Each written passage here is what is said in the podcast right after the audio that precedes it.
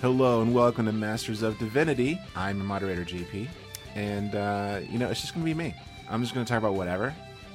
Uh, we're gonna talk about the episode of Sliders where, um, yeah, oh, oh, Chuck is here too, I guess. Uh, I mean, I said he could come, but I didn't say he could say anything. But if you want to say something now, Am sure. I sliding along with you? Yeah, sure, Okay. Sliding into your DMs. Sl- Slide sure. Jerry O'Connell. There's really only like two puns per episode, so Gary Were. Kari. It's Kari. Cocoon Alien. Nope. Don't know where this bit is going. Um, Uh, well, it's going to a pool in Fort Lauderdale Yeah. so that uh, Wilford Brimley and Jessica Tandy can feel young again. God. Okay. All right. Father Chuck, I'm here with, as always. Father Chuck, how are you, buddy? How how are you faring uh, the weather? The strange weather happening. Um, um, Please. Brian Dennehy and uh, uh, Steve Guttenberg and um, what's her face who was really good looking in that movie. Um, uh, was The one that fre- daughter? the one that freaked me out. That's the one that freaked me out. She freaked you out. That's the one. Yeah. Cuz she's this really attractive woman, you Very know, attractive woman. and then she takes her skin off. It's true. She does. Why did they do that?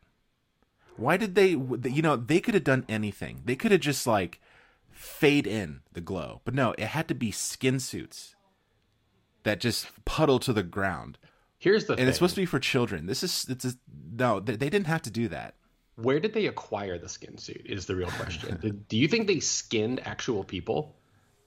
I don't know, but I think Like, it's is Brian Dennehy like someone who's actually been like he was alive and then is now not, and the alien light being has taken over his identity? I I assume it's some sort of synthetic uh uh Terminator like skin made by Cyberdyne. Uh, I don't know. I don't know. But like they didn't have to they didn't have to make that artistic choice. That's all I'm saying. That was a bad idea. You could have just Bastian, Bastian from the Neverending Story is in that movie. yes. Um, and uh, wouldn't that movie been so much better if, like, while the boat is going up, Falkor just like showed up? Are you trying to like trigger me right now? Is that what you're trying to do? Are you trying I'm to bullying. I'm cyberbullying you right now. Absolutely. cyberbullied. All right, guys. Uh, I was saving this for when really when we really needed it, but I'm gonna call it. It's time to cancel Chuck. Hashtag. Here's- cancel Father here's the- Chuck. Here's the God honest truth. I'm surprised it hasn't happened sooner. Well, let's talk about what we're here uh, to talk about. Um, this week, uh, you know, We're here to talk about One Direction, right? One Direction. Um, no, we're talking about WandaVision. And you know, Chuck, it was interesting um, watching this and then deciding to do an episode on it because I was watching it uh, sort of passively uh, because I couldn't really find anything else to watch. Uh, because I had I had kind of parted ways with Marvel a little bit. Uh, not so much like I was like swore off Marvel or anything, but like I wasn't going, I w- I wasn't going to be like invested anymore. right. I mean, I, I, let me just say, I don't know if it's the same thing for you, but for me, it was it was Endgame was such a nice like closure, like closure that it felt like okay, like people can continue. I don't need to follow anymore. Like it was sort of like finishing up the you know getting the the issue that ends the big summer event series and saying like, all right, I'm going to walk away from comics for a little while. Yeah, that's that's kind of how I viewed it. Um, I think at that point I was just like, you know, I can ma- I, I can walk away from this. Like I, I took the journey. I know I, I have my thoughts. Um, I kind of know where I stand when it comes to Marvel. Like I, I can tell like if it's something I need to watch or don't need to watch. And then I watched Spider-Man: Far From Home. I mean, I skipped it in the theaters, but I watched it at home, and I was like, yeah, I'm glad I skipped this in theaters. um, because I wasn't like super into it. Um, so it's it's not that I like swore it off or anything. It's just I just I kind of know where I stand with it now. Like I'm kind of over being like I guess a fan, you could say, Mm-hmm. And that uh, I'll just co I'll just I'll just coexist. and especially after like how, how bad Captain Marvel was, um, that was really bad. Uh, but it was interesting visiting this show because it was like, oh, it's very unconventional, at first at least.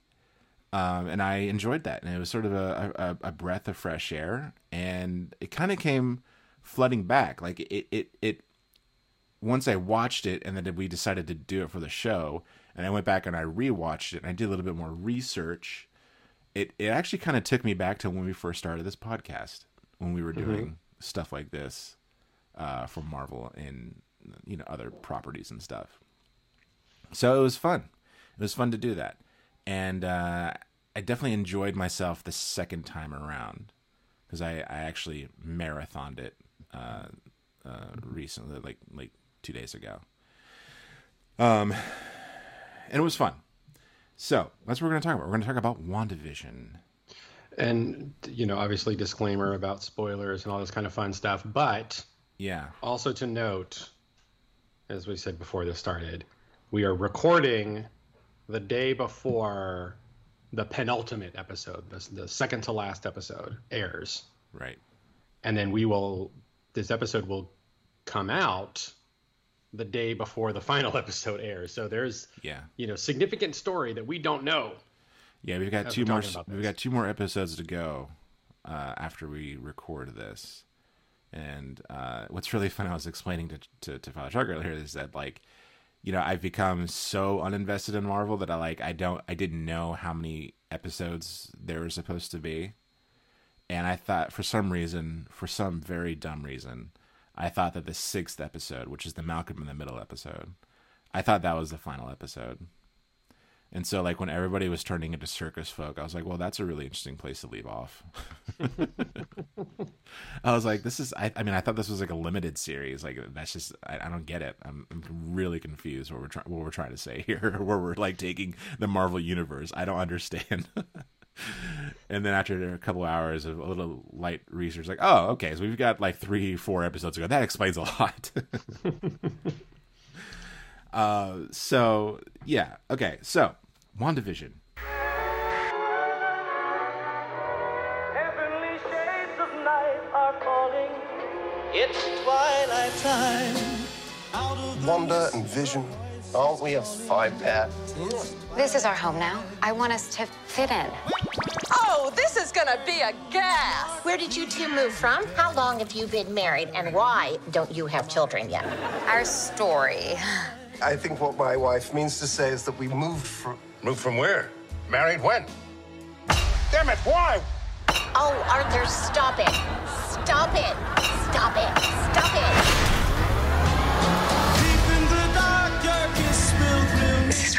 like days of old, lighting the spark of love that fills me. With rays of hope. Am I dead? No. Why would you think that? Because you are. Each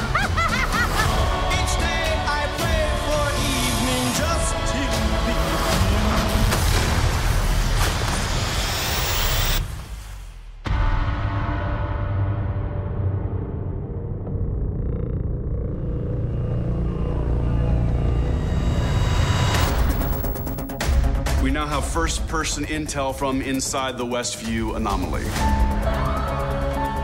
What are we looking at here? Is it an alternate reality, time travel, It's a sitcom. starring two Avengers?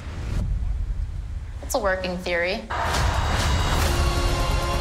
Hello, dear. Hiya, kids. Hiya, kiddos. Life moves pretty fast out in the suburbs. I think something's wrong here. Should we just take it from the top? Wanda. I don't know how any of this started. What is outside of Westview?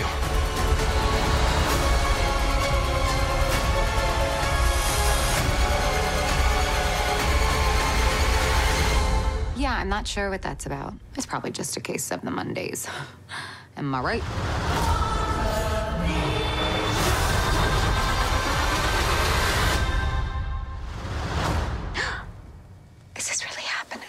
Yes, my love. Are you crying?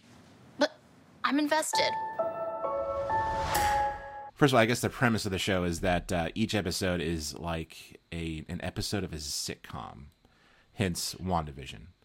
Well, right, but like more like a less of a particular sitcom and more kind of like uh like a concentrated version of a variety of sitcoms from a particular era. Right. There's a ton of signifiers from different sort of sitcoms that Right. So like 50s, 60s, 70s, 80s, 90s, that and, and early 2000s. That's what they've definitely yes. Yeah. Like Let, the Marvel let's thing. talk about where we left off uh, Wanda and Vision. The last time we see Vision, Vision um, is, of course, the synthezoid that was developed as sort of the permanent ultimate host for Ultron, but was instead stolen and through some work with, with Tony Stark and uh, Bruce Banner, and then some intervention from Thor's lightning, that they put the Jarvis artificial intelligence um, into this host body that itself was being empowered by the Mind Stone, which was embedded in the staff that Loki was carrying, which actually makes it, if I'm not mistaken, makes it the first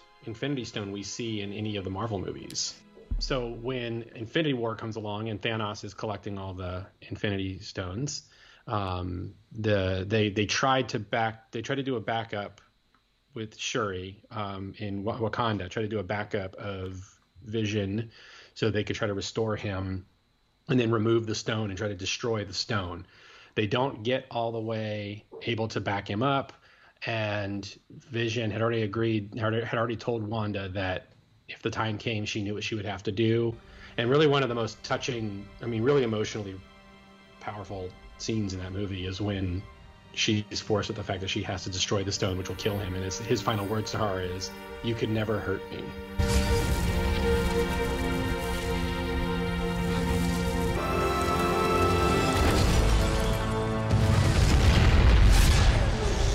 And then she destroys the stone, but then Thanos uses the time stone to rewind the clock.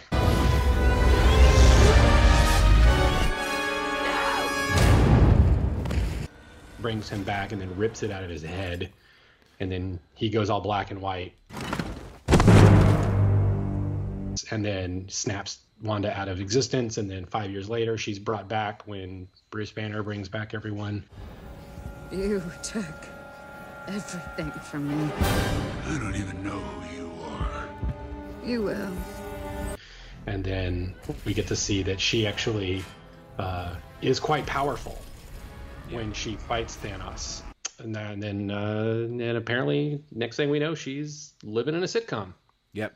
We pick up, they're living in this uh, 1950s style sitcom. Uh, they're married, living in a house. And an interesting uh, little quirk is they have no idea how they ended up there. Vision doesn't really have much of a memory of what happened before they were living in a sitcom. And the whole episode is about how like they have something they have like something in the calendar marked. I believe it was August 26th. It has a little heart on it and so it, it, it's it's structured as like a sitcom moment where it's like they, they there's an important date but neither of them know what that date is is it a anniversary? Is it a, a, a date? Is it something important?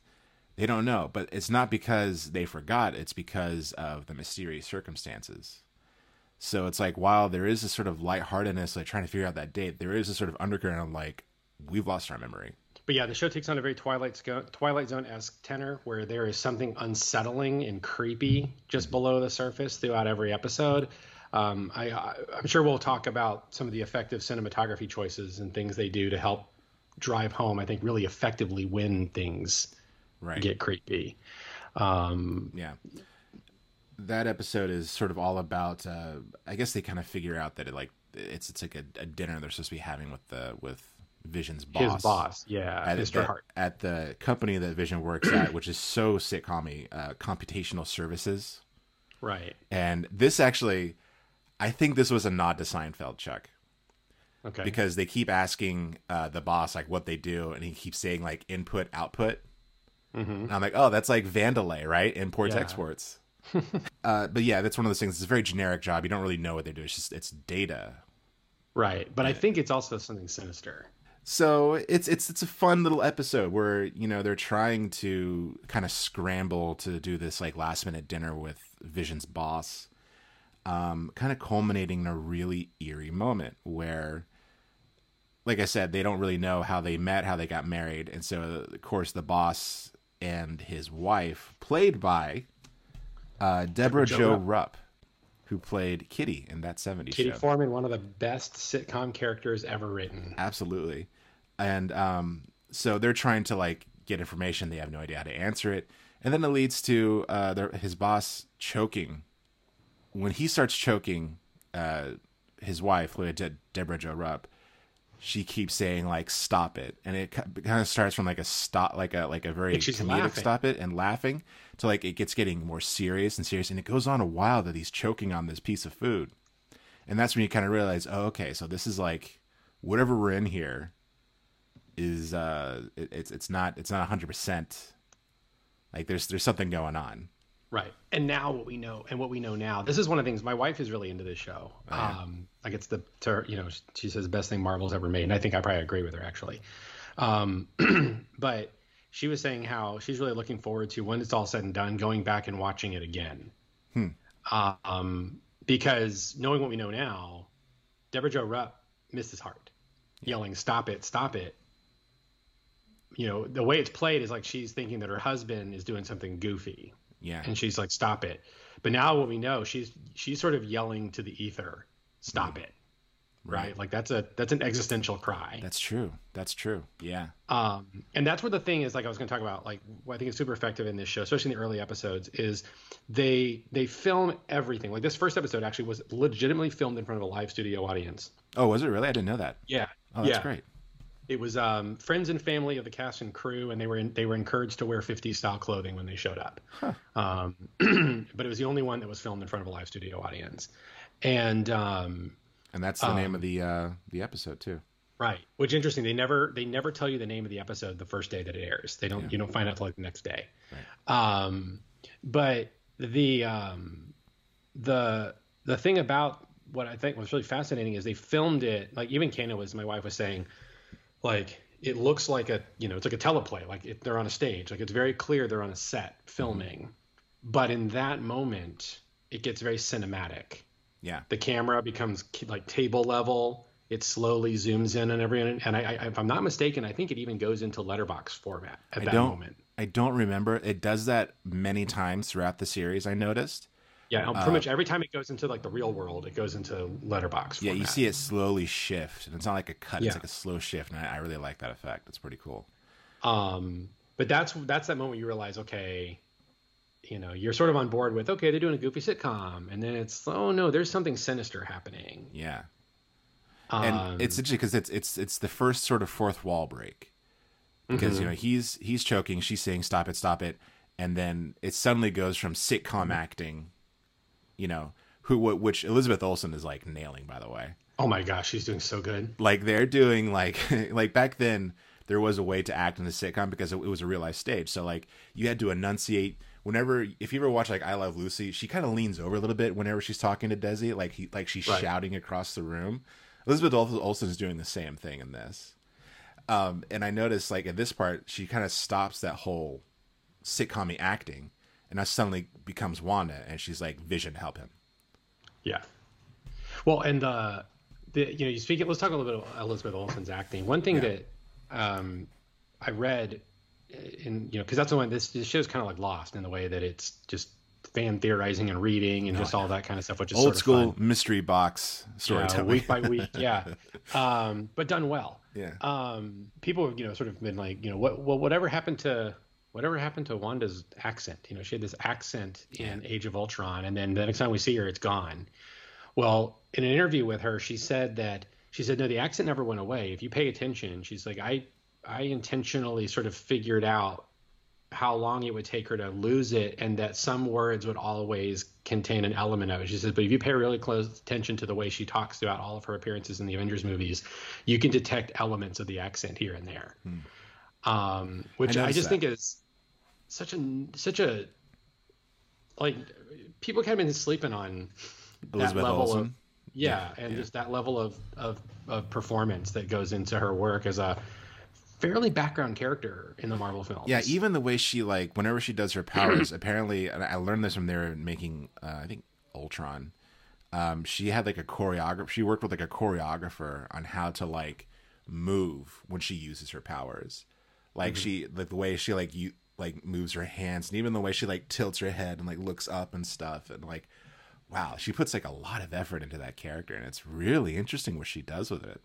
yeah, and I'm really glad that they're giving her a chance to show it off. Absolutely, and and not even just like just to be Wanda, but like like like six, seven different variations of Wanda. you know what I Yeah. mean? Throughout like history of like television and stuff, which is really interesting. Yeah, because I mean, I, I just remember this past week's episode with the one that sort of draws on uh, Modern Family for its stylistic tropes and just how natural she looks talking to the camera. Oh, I know. And how and and there's a moment where you can see that she is holding back tears. Mm. Interesting. You know, like just that that that that subtle amount of emotional communication, I think, is just a, amazing. Yeah, she's, amazing. She's a great actress, really great Yeah. actress, and I think Paul Bettany is like having the time of his life. Yes, he because is. this is not the kind of stuff that Paul Bettany does. you know what I mean? he's Yeah. very much the, he's a serious British actor. You know, Well, not you know, since Wimbledon uh, or or Knight's Tale. Well, think about. It. I mean, he's he's also one of the he's also one of the real, most fun Star Wars villains in Solo. oh, okay, that's right. Yeah, I forgot he was in Solo. Yeah. Um, he's having a blast in Solo. I just watched that again with my boys the other night, a couple weeks ago, and just he is having a blast. Yeah. Doing this stuff, right? He's you know the way that like Patrick Stewart has brought a level of th- something, you know. Yeah, totally, totally. Yeah, they're both. I mean, both him and Elizabeth Olsen needed characters who are not really front and center throughout most of the MCU. Finally, getting their chance to really show off their chops, and then, you know, then we find out that they might be like two of the best actors in the MCU, Right. and they're just like killing it.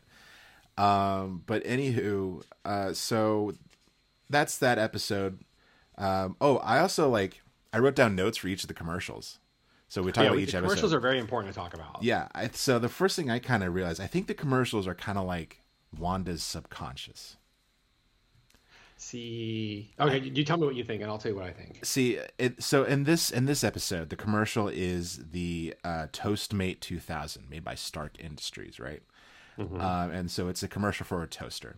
Interesting thing about it is that uh, it, it does kind of have like sort of a similar moment in the episode where it kind of breaks the fourth wall a little bit, or it kind of focuses on an object a little too long. And in this time, and in this moment, when they turn on the toaster, a little light starts flashing, and you kind of focus on the light, and it's like making it's it's not just like a beep beep, but it- it's almost like a ticking clock.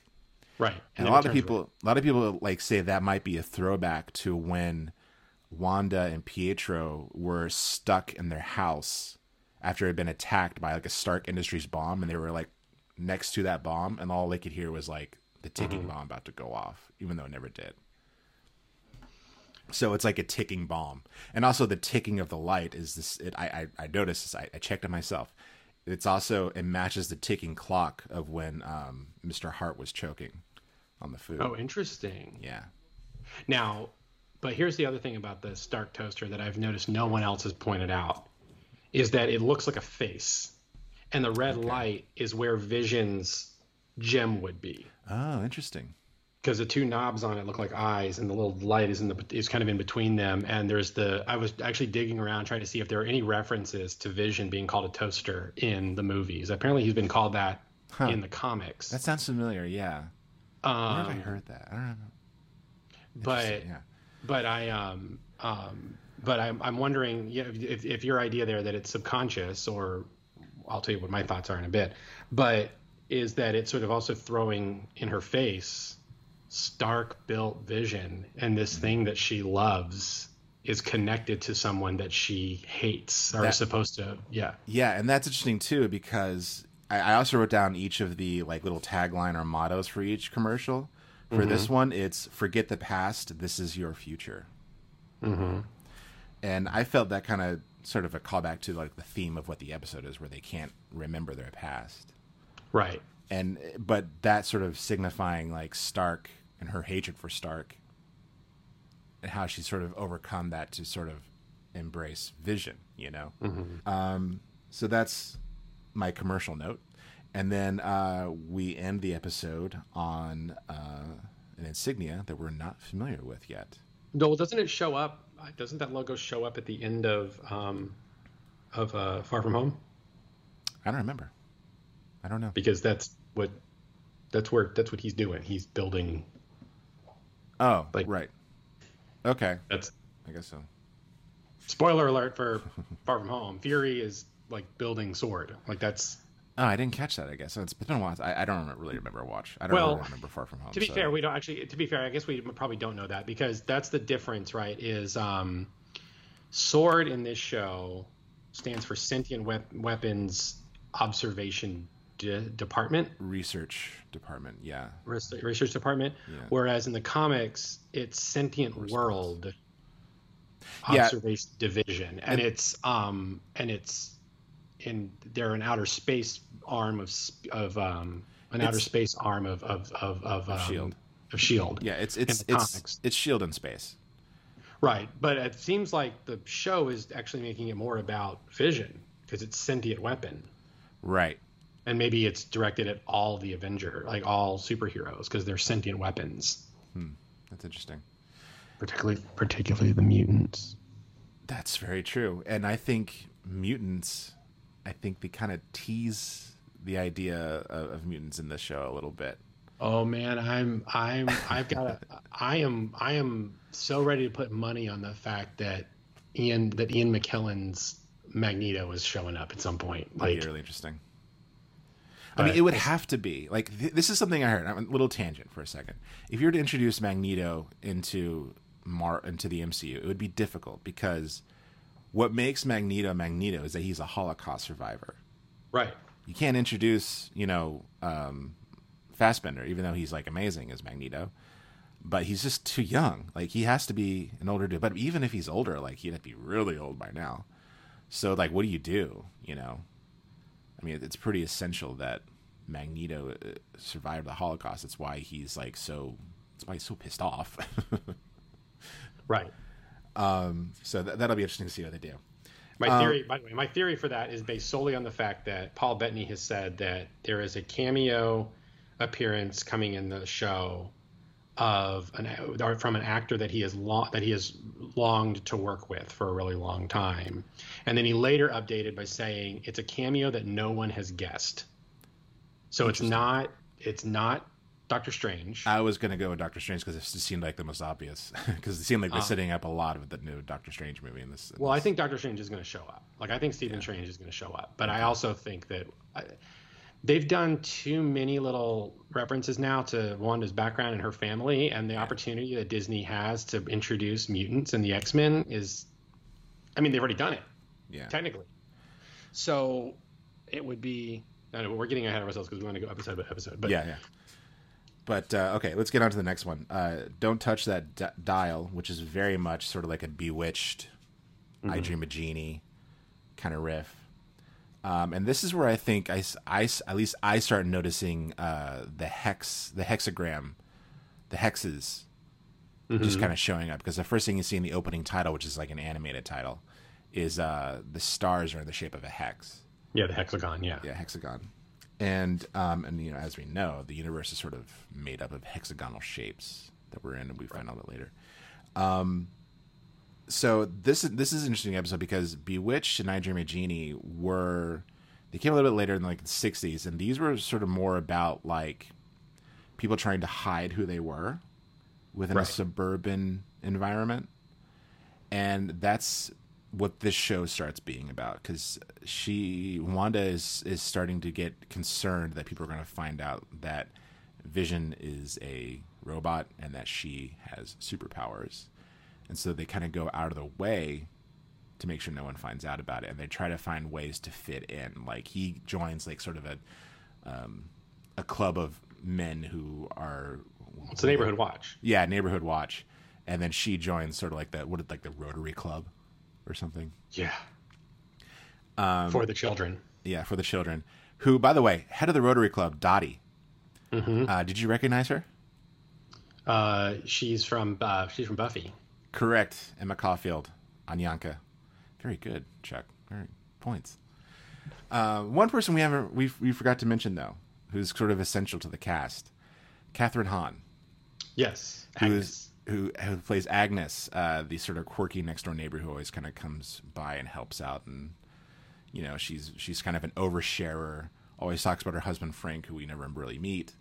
Uh, that sort of very she's, essential sidekick character. She's such a good sitcom neighbor. She's amazing. Uh, Kathryn she really Hahn fits that trope of the of the sitcom neighbor who just kind of always shows up like right around the time you need him. Like I mean, we're talking like including your Kramer. Yeah. You know, you're talking about oh, what's um what's Lucy's neighbor? Um, is it Betty? I forgot. I'm not. Oh. I forgot all these things. I used to know all this all this Ah, crap, dude. too. Growing up on Dude, Nick I and Night I episodes. grew up on Nick at Night. Yeah, exactly. we used to know all this stuff, I forgot it all. Um, but I know I know what you're talking about. Like her, she and her husband.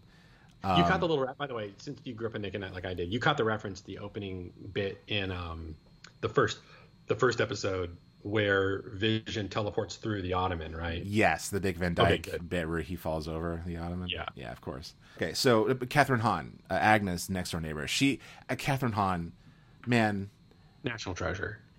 she makes the show. If you ask me, Mhm. like she gives it that kind of pedigree. Um, she's already just like a phenomenal actress, and I'm just like a huge fan of. Um, she lends her voice to Spider-Man into the Spider-Verse as uh, th- that dimension's uh, Doctor Octopus, and she's incredible. Um, and she's just like a just a comedic powerhouse, so funny, um, and just also a great actress. And she, like I said, she, I think she makes the show. I don't know anybody else who could who could pull off that role as as great as she is. Mhm. Um, so she's part of the Rotary Rotary Club, you know, with Wanda as they're trying to fit in, and then uh, another colorized version is when Dottie breaks the glass because that's like another, uh, you know, stop it moment, right? Right. Which right leads into this idea that their world is actually like they're being forced to experience it in in in sepia tone. At this point, it's definitely like it's a simulation. I do think it's kind of funny that we're going through this like without giving away the spoilers, as though the people watching this episode haven't already watched all of WandaVision. I know, I know. I really like the second episode. Yeah. I love the magic show bit. Um, by the way, if you notice, that's one where he, uh, well, I think it's, I, I really love the fact that he eats chewing gum and it messes him up. Yeah, it makes him drunk. That's so funny. And Paul Bettany's having a blast as Yeah. drunk Vision.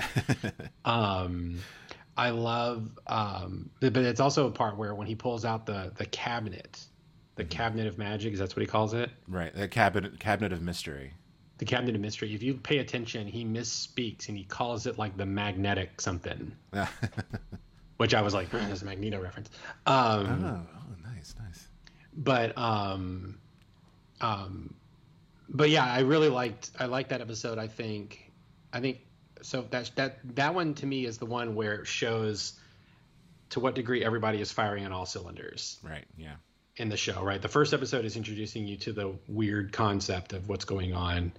The second one is where we're really allowed to see you know the level of the level of performance we're getting here. And it's just you know i like that you know vision's inclination is to join a group of peacekeepers like the avengers but it's for this little like suburb Oh, that's interesting. I didn't, I didn't think about that. That's interesting. um, and um, and I like that, you know, they're, um, you know, they're having to use their powers, but in a way that that there's very comedic. I mean, I, I laughed hard at the part where she makes the piano into like a cardboard cutout, and the guy's like, "That was my grandmother's." Yeah, yeah. I, I liked that episode too. It, it's it went a little long. I think. I think the magic show went a little long. Probably. Uh, I think they could have been a bit tighter. But I think it was I think it was true to the pacing of an old show like that, though. Yeah, Because you got to realize, man, we got shorter attention spans than they did back then. that's that's true. um, you know, people are going to watch that and see how they pull off that special effect. Um, we also get introduced in this episode to Senor Scratch, who I still think as a character is going to be uh, Senor Scratch. Yeah. Her bunny. That's what I was going to ask. Is, is this the one where, where Senor Scratch was introduced? Yeah. Yeah, it was. Right. Which uh, the name Scratch is Nicholas Scratch is her son in the comics. It's also a name for the devil, Old Scratch. Old Scratch is a name for the devil in um, C.S. Lewis's um, Screwtape Letters. Real, oh, okay, that's interesting. That, this is it's also uh, the one line where someone says like the devil's in the details, and that's where Agnes says. Yeah. That's not Right. That's not. Yeah, that's the only place where he's at. Yeah. yeah, yeah. Um, yeah, there's This episode also features, if you watch in the animated opening sequence, for like for blink and you miss it moment, the helmet of the Grim Reaper is found in the floorboards of the house. Huh. The, the Grim Reaper character in the comics, not Didn't catch that. Um, the commercial for this one is for uh, a watch, and it's called a Strucker or Strucker. Von Strucker. Yeah, which is, um, of course, a take on Baron von Strucker, who was the one who uh, held, you know, Wanda and Pietro in captivity and and experimented on them and gave them their powers. Mhm. Um, it's a wristwatch in this commercial, and uh, the tagline is "He'll make time for you." If I'm coming to this from the uh, position that this is, you know, Wanda's subconscious, you know, she's still thinking about von Strucker and Hydra and how they affected her life. You know, Mhm. it's almost like it, it, it's interesting because in the episode before, it was a it was a Stark Industries product, and now this is a Hydra product. It's kind of showing how like she was afraid of Stark, but embraced Hydra because they were like giving her power, her, her power. So it's and you know he'll make time for you. So maybe that's just maybe she felt that von Strucker was a kind of fatherly figure to her, you know. Or it could also be about Vision. Like th- these could all just be about him. You know, now that I'm thinking about it, though, there's been a theory out there that each of the commercials may have connections to each of the Infinity Stones. hmm. Um, so Time Gem. Yeah. Um, the first one, it's a red light, so that'd be the Reality Stone, right? Right. Yeah. The yeah from the Aether. Which okay, so Wanda's powers are able to modify reality, and so and she uses red, like it's her power. Her powers are like signature by red, but but she got her powers from the Mind Stone, Right. which is another connection to Vision, right? It's the same thing that powers him powers her. Yeah, I think so. I think that's how it is. Yeah, because they had the staff. Because that's what happened at the beginning of, of Ultron. They were going to get the staff that's been taken by the la- the remainder, the remaining Hydra cell, and they Yeah. used it to give Wanda and Pietro their powers. Well, you know, and this is the thing. This kind of leads me to something that's happening in Marvel that people don't really talk about. I think there's like an unspoken sort of rule about like energies and uh, elements at work Mhm. and what each colors as they correspond to powers represent. Because Wanda's powers are like literally she can manipulate time and space, but it's only still just like an illusion. She it makes it an illusion. So like that is the reality gem, then, right? Like Right. gem is red, and her powers are are red. And Right, and it's like that same kind of red cloud that when um, Thanos uses it um, at Knowhere in Infinity War. Right, and there's also you know when you um, go back to Iron Man two, when Tony Stark discovers a new element, it's blue, right, and it makes the same noise like whenever he uses it is the same noise that w- the, the Tesseract is powering. So right, and the, same Tesseract shows, uh, and the Tesseract is in his dad's journals while he's working on it. Yeah. So there's there's a kind of a there's there's some unspoken rules I think in, in Marvel in, in Yeah. terms of like the powers and, and where and like where they come from and stuff. And I kind of like that. I hope that that's really what's happening because there's an element of that hinted at, and for a while it was at least um, in DC Comics with Green Lantern. Yeah. That all the powers are drawn from the different you know areas of the emotional spectrum or whatever, and so people's powers when they use a certain color they were drawing from that same emotion or whatever. Um, but they've since kind of abandoned that, which kind of annoys me. But um, I do like the idea that right that the Infinity Stones are these crystallizations of an elemental force, and so whenever someone uses a power, it's drawing from that elemental force that's found. You know, so which would mean then that Wanda could effectively draw from two Infinity Stones. She could draw from the Mind Stone and from the Reality Stone. Probably. Well, and then a lot of a lot been talked about in the most recent episode, of course, of seeing, um, of seeing Agatha Harkness's purple Yes. magic, Right. um, which of course we'll learn about tomorrow night. Yeah. Um, so moving along. Also in this episode, we're introduced to Geraldine, a new character. Yes. Comes out of nowhere. So the next episode is now in color, which is definitely Brady Bunch. Like that's Brady Bunch, Partridge Family, uh, all of that. Maybe even And bit- Wanda's pregnant suddenly. yeah, suddenly, Mar- yeah, because of how well, because of how episode two ended. Uh, Mhm. Right, they brought the two beds together. Right. Um, that's how episode. That's how episode two began. Oh, right, that's right, how it began. It ended with the beekeeper, That's right, beekeeper. and she's just like, "Nah." Yeah. Um, We've, so we've, we've yet to see him again. By the way, Yeah, that's true. Um, so episode three is now in color, which is definitely Brady Bunch inspired.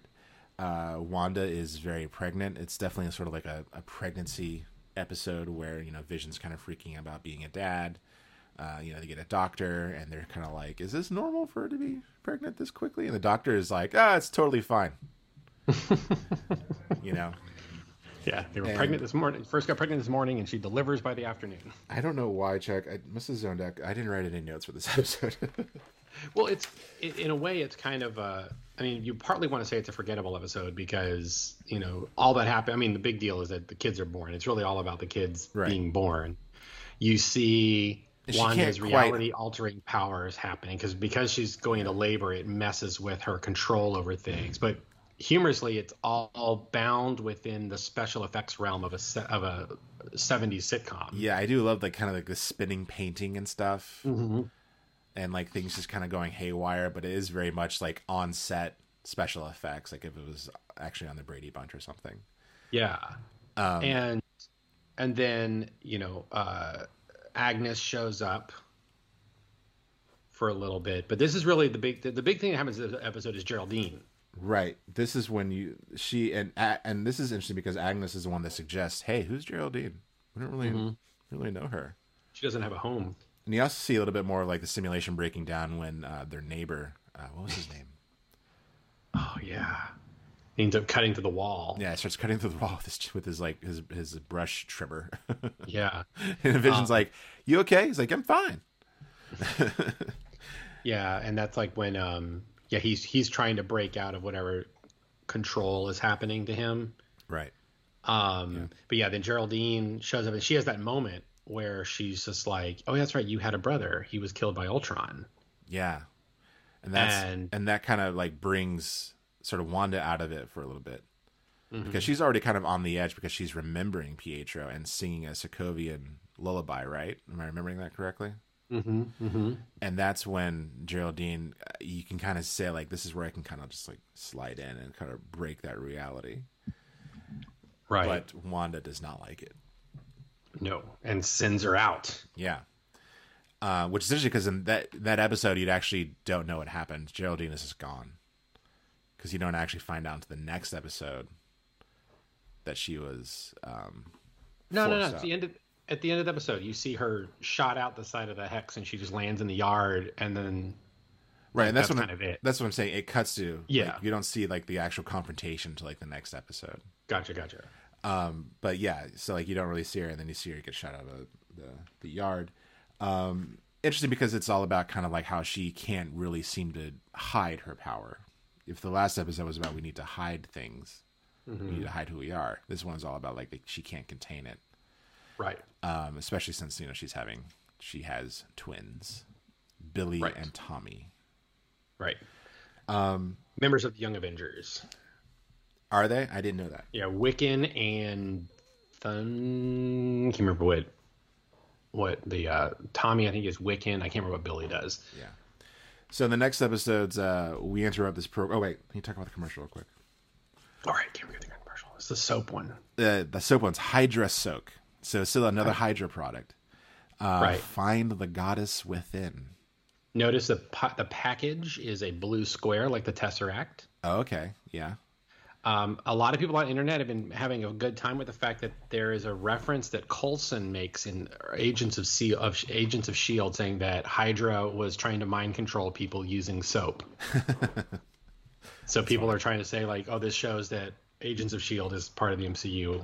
Like, guys, just give it up. It ain't happening. Uh, yeah, that's funny. Yeah, because that that was the thing where like they really wanted to be part of the MCU, but Kevin Feige was like, "Nah, nah Yeah. um, but yeah, I think it's interesting that the tagline for that one is "Find the Goddess Within," Mhm. uh, because you start to realize that you know she can't really contain her power, she can't really hide it, and so she's going to have to unleash it. And again, if I'm going, if I'm approaching this as her subconscious, she did embrace that part of her, the, the of them experimenting on her and, and you know using her power. Um, Unless the goddess is referring to someone else who we just learned about, and that person is within the simulation. correct. Are you talking about? Are you talking about Agatha? Yeah. Okay. There was a character in Marvel called Goddess, Mhm. which is in one of their big crossover events happened in the '90s. Uh, but I don't think they're going to go that direction. Probably not. Um, so the next episode, so unless unless that's going to be the superhero name for a certain someone who just became a superhero. that's which true, we'll get to. Who has like apparently like a, like a million names. Yeah. Um. So the n- next episode, so I got to be honest, Chuck. This is where I was kind of a little disappointed because I'm like, okay, like I'm I'm actually kind of enjoying like this whole sitcom vibe, right? It's fun. It's a lot of Yeah. fun, and I like I kind of like the mystery happening. Um, and and and we interrupt this program. It's all about like we we break from the simulation and we go into the real world to basically just explain where we are. Not necessarily what, ha- what everything what exactly is happening because they don't really they still don't really know, but that it's being investigated. Um, we're introduced to Monica Rambeau, who we find out was snapped, who is the daughter of of, of Maria Rambeau Rambeau who, from Captain Marvel, who was Carol Danvers' best friend and you know partner. Mhm. Um, Monica Rambeau, she comes back, um, finds out that her mother's been dead for three years because of cancer, but also started the Sword program, which is who has been sort of monitoring the situation of Wanda and whatnot. We're also reintroduced to Jimmy Woo. I love it. The first time you see him, close up magic to pull out his uh pull out his business card. Yeah, uh, played by Randall Park, who's great. Um, I love Jimmy Woo. Yeah, he's a really great character. Uh, I feel like they're kind of they're going to use him to sort of like replace uh, Coulson. I hope like so. he's going to take on like a Coulson role. I hope so because I love I love his character, and I liked Coulson uh, the role that he played. So it'd be kind of neat to have Randall Park doing that. And if we can't have him, then please let it be Michael Pena somehow. Um, and they were also reintroduced to Darcy Lewis from Doctor. Doctor Darcy Lewis uh, from uh, the Thor movies, uh, who was uh, back then Natalie Portman's assistant in those films. And um, Just her sister. I thought not her sister. No, her assistant. Oh no, at least I don't think they were. I don't. If memory serves me, they were just like okay colleagues. Um, so this is the story where they're kind of like this is the, where they're, they're explaining everything, and this is where like I, I'm a little, "Mm, come on, man, I was having fun, you know, like you gotta. You gotta ruin the illusion. You gotta be Johnny Explainer for an hour, and I, and I and I do think it might be like the worst episode out of all of them, um, because it's just I don't know. It's just a lot of exposition. It's a lot of like okay, we, we we've had our fun. Now we got to go back to being conventional Marvel stuff. And I'm like, mm, all right, sure, whatever. I guess I, I I like that it I like that it shows the it gives us a bit more of like a dark side of the undoing of the blip, which by the way they call it the blip. Yeah.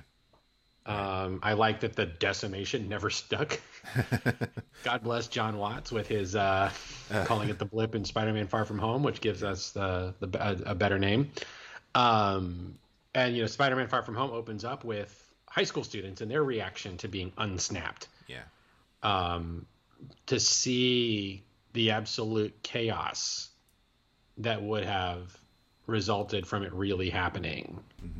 I think is I, I I thought was really cool to see. That's one thing I liked about the episode. I yeah I, I get it I get it. I, I think I didn't like I didn't like that we had to have that little kind of montage of showing like that it was Jimmy Woo talking through the radio and you know I mean it was kind of fun to show the um to kind of reveal that the the hex which is it's called it's later called the hex but like that that this fear that this you know reality that they're entering into that whenever things come in it has to be based on tech that was available at its time Yeah. so like the drone they fly in just turns into an old to- toy helicopter Right. when they bring when they send in the guy you know with a radiation suit it turns into a beekeeper's uniform and he's got a jump rope behind him Yeah.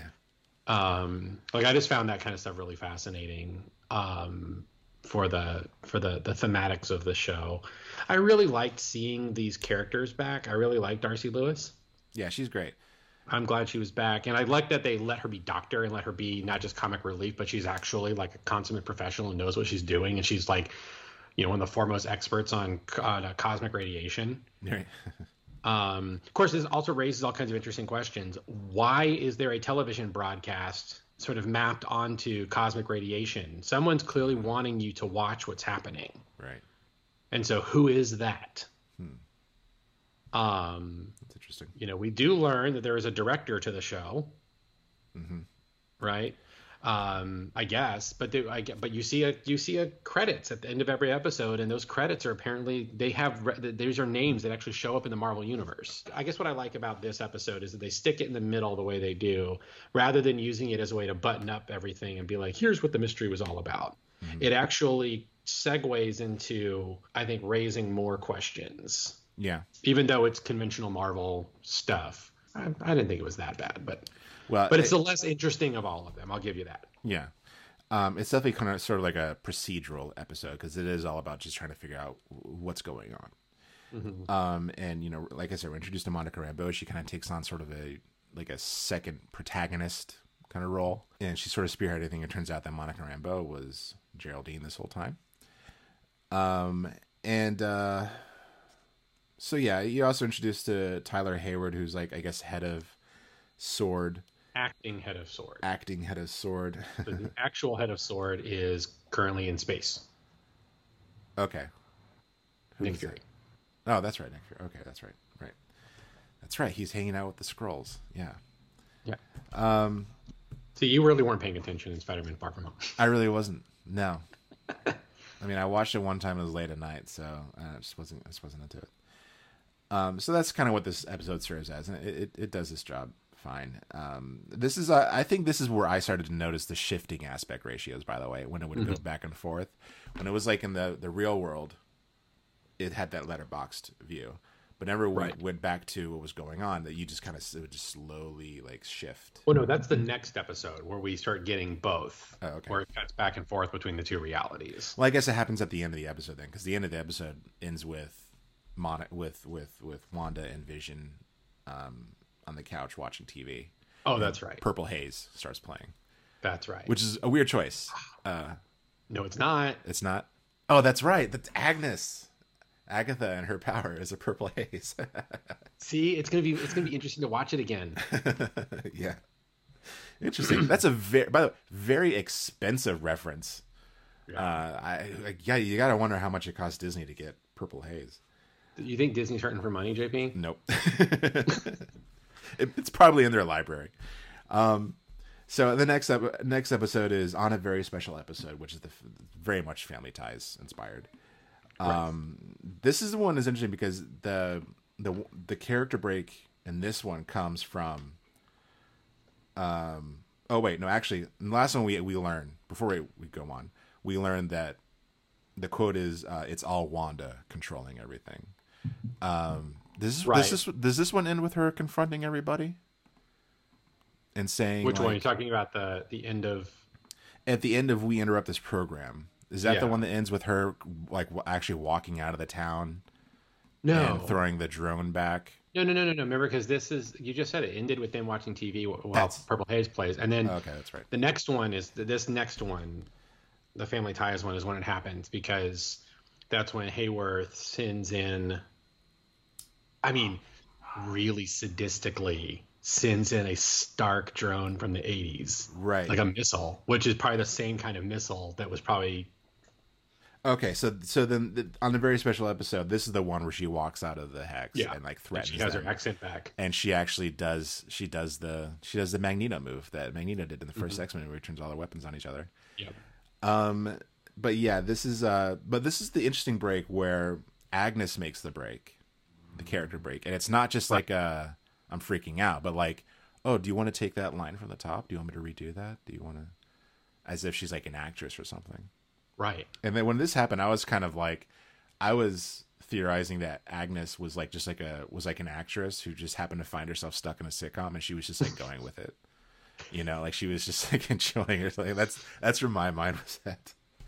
Um which is I think serves as a really good misdirection. See, for me, I was I was reading stuff already, and theor- people theorizing that she was Agatha Harkness has been going on since the very first episode. Oh, really? And oh yeah, and um, um, I, but my assumption was that she is another superpowered being who's sort of like in on it with Wanda. You know what I'm saying? Because this is also the episode where Vision starts criticizing Wanda for not hiding her powers anymore. Right. She's using them pretty much openly right in front of Agnes. Right, because that's that's what she says at the end of the episode. I'm tired of hiding. Yeah. Uh, and so that it's definitely she's kind of she's come full circle now. She's like she's gone from like not really knowing who they are, what they're doing, to now we know what we are. We need to hide it. To now to like losing control of it. To now it's like nope. I'm just gonna like this is my role now, and I'm gonna take control of it. This is the episode where they really start painting Wanda as like the villain. Mhm. Um, they recognize her as the victimizer. Um, this is Right. when That's what he actually says that. Hayworth actually says that. yeah, yeah. Uh, I think he even starts labeling her as, or Hay, Haywood Hayward starts labeling her as a terrorist, and Jimmy was like, mm, no. You can tell like the good guys and the bad guys are at, at this point. You know what I mean? Yeah, I think Hayworth is a Hydra. Is what I think. Uh, that that that's that could be a possibility. Um, and this is also this is the one that this is the one that created a little bit of controversy amongst uh, fans who are you know caught up in the speculation game because Mhm. uh, they're trying to develop a vehicle to go into the hex without like altering anything. Right. And Monica Rambeau says, "Oh, I know an aerospace engineer who would be up for the challenge." and like, and it's a dirty trick because they focus on her phone as she's texting that person. That means like there is significant, there, there's there's there's significance in that in that line and who she's trying Right. to contact. Oh yeah. Um, you know they were having fun. Yeah, Feige is just like screw you. they know what they're doing. They know what they're doing when they do stuff like that. Mhm. Um, it's interesting because in the next episode, like we see someone bring the vehicle, and it's definitely not anybody major. Right. Everyone was expecting it to be Reed Richards. Yeah, exactly. Well, this is the episode where the kids grow up rapidly. Right. Is this the one where Sparky dies? Yes. Yeah. And that's how you know, by the way, in a couple, you know, we'll find out in a couple of episodes why Agatha is really a villain because the old screenwriting trip about saving the dog. But it's Um, also like, well, what's also great about it is that since it's a simulation, it's probably not a real dog, so they can totally like be funny about it. Oh, but that oh, we didn't even talk about in we interrupt this program that we find out that Westview is an actual town. It's not. Yeah. It's an actual town that nobody remembers. Yeah, because they're talking like Jimmy was talking to local cops, and they're like, Yeah. where's Westview?" And like, we have no idea. We've never heard of it. It's like, where are you from? They're like, Eastview. I'm like, well, because it started off as like a missing persons case, right? That's right, which is that's info. that's another mystery they haven't. Yeah. It's an informant. Jimmy Woo is looking for an informant. Oh, okay. I thought for some reason I thought it was just like there someone was missing in the town. They they lost contact with someone in Westview, and that's why. No, it's it's an informant that's in Westview. Okay. So that's led to a lot of speculation about there is in the Marvel comic in Marvel Comics is apparently there is a prison for supervillains or superpowered people that is disguised as a small town. And so there's some thought that maybe that's what this is, but it also fits with Tom King's Vision comic series where they live in a like a New Jersey suburb. Um, So yeah, this is definitely where they're trying to like. She's basically trying to take control. The kids are aging themselves up rapidly. You find out they have powers, which makes them. I think that doesn't that make them like the first. Doesn't that sort of make them mutants, like mutant esque? I mean, they don't have the X gene, of course. Well, but if- they're born with their super with superpowers. well, do we know? Do you know Tommy and Billy's comic book origin? I do not. I, I don't. I don't know. So they are fractions of Mephisto's soul. They're really selling the Mephisto thing. It's that's what everyone's Uh, theorizing is like who's behind everything. I'm actually kind of hoping that that's the case, and that we find out at least that like there's a like a small trilogy of WandaVision, um, Spider-Man three, and um, Doctor um, Strange. Doctor Strange. That they're all that there's like a Mephisto connection in all three of those movies, and that'd be really interesting. And maybe even um, Ant Man because that one deals with the multiverse as well. Right. Yeah, but I mean, Spider-Man Three seems to be hinting pretty strongly at one more day. Which, if that's the if that's the direction Ooh, they're going to go, that's that's, interesting. bold. That's that's really interesting. Most hated storyline in Marvel Comics. yeah, yeah. So in the comics, what happens with Billy and Tommy is that Wanda creates them from fragments of Mephisto's soul. I don't remember if it's during House of M or no, it's the it's what leads up to House of M, where she creates them, and then but what happens after a while is when she's focused on Avengers avenging stuff, when her focus is away, like when she's focused on battle or whatever, her kids blink out of existence. And then like when she remembers them they come back into existence. And so that's when she realizes they're not real. Um, and what's happened is that mephisto is actually um, been letting her power them up so that he can recollect these parts of his soul to make himself more powerful. And so he does which that becomes this like and then he and then he erases wanda's memory or no agatha harkness er- erases wanda's memory of ever having kids. But then something happens where she gets the memories back and that grief and that trauma is what leads her to create an entirely and plus also like the loss of like all these mutants. Um, causes her to create an entirely new reality called the you know the house of m storyline which is one of the more famous notorious x-men storylines Uh, so Sorry- yeah, sorry, sorry, sorry, no, no, that's fine. I mean, that's that's awesome. I love hearing about that kind of stuff. Uh, but but it also like I mean, it's it's kind of it's really dark and sad. Uh, I mean, the Wanda is just such a sad character, like both in the comics and here. Like, and I know in the comics, like they know even less about like what her powers are, like what her whole deal is. And she's even more kind of like unpredictable. well she's a nexus being right that's the thing in the Yeah. comics Yeah, that's that's that's that's something I, I looked up recently as well. That's that's hinted at in the last episode. Yeah. Um, but uh, this this episode's commercial, uh, Lagos paper towels, Mhm. uh, and Lagos is of course where is where they Yeah, incited she- the Civil War. yeah Uh, well the the uh, the the the the superhero registration act or the or the sokovia accords The Sokovia. Accords, right? Because she accidentally killed some people in, in Lagos. Right. Um, and the tagline for that one is "For when you make a mess, you didn't mean to." And of course, the commercial is paper towels soaking up a like a red liquid that very conspicuously looks like blood. There's there's some guilt because this episode is all about like, is she a villain? Like, is she has she finally lost it? I think this commercial is saying like she's kind of still dealing with her own sort of dark side a little bit, and also trying like whatever is whatever horrible thing is happening. It's it's not entirely her fault. Right. Also, let me ask you this real quick though: the Aether from Thor: Dark World is it a red liquid? It's not really like a it's liquid. It's something like a red element. That's it's it's like a portal. Yeah, I right, guess but it doesn't. liquid. So I'm wondering, there's another Infinity Stone connection. they drop another bomb, a bigger bomb, by having Pietro show up at the end, and everyone Right. freaking out because it's the actor who played Quicksilver in the X Men films. Right. Um, and that's another thing where it's like, as the show progressed, you kind of learn that okay, this this guy probably isn't like Pietro, and if that if that's true, that's a that's another dirty trick. Like you know what you're doing by casting that guy. Well, is this the one? Yeah, this is the one where um, you had that moment where Wanda or Wanda doesn't want to talk to Vision, and she just has the credits roll, and he's basically like, Yeah. no." That's interesting because he he's starting to suspect that something uh, weird is afoot. Right, and Yeah. he's suspect and he's suspecting her. Yeah, and that's and that's interesting because it's happening over the credits. So like uh, that's I wrote that down too. That's kind of interesting. Like sort of, it, it kind of reminds me of like Adult Swim when they started doing their shorts, you know. Mhm. And so like they're arguing over the credits, and that's where they have like their face off where they like float in the air and stuff. Right, and then that's when that's when Pietro shows up. Right. As a distraction. Here's what I think: is I actually think that he is Quicksilver. Yeah. From another universe. I think that our our recently revealed villain has pulled him over and is using him for manipulative purposes. I mean, it, as if remember, we're, we're getting into the multiverse. That's made, that's made abundantly clear. or there's something to the fact that he that Pietro was always Wanda's brother, and that the one we saw in Ultron is something else. I feel like they they did um, Aaron Taylor Johnson. Is that his name? Yeah.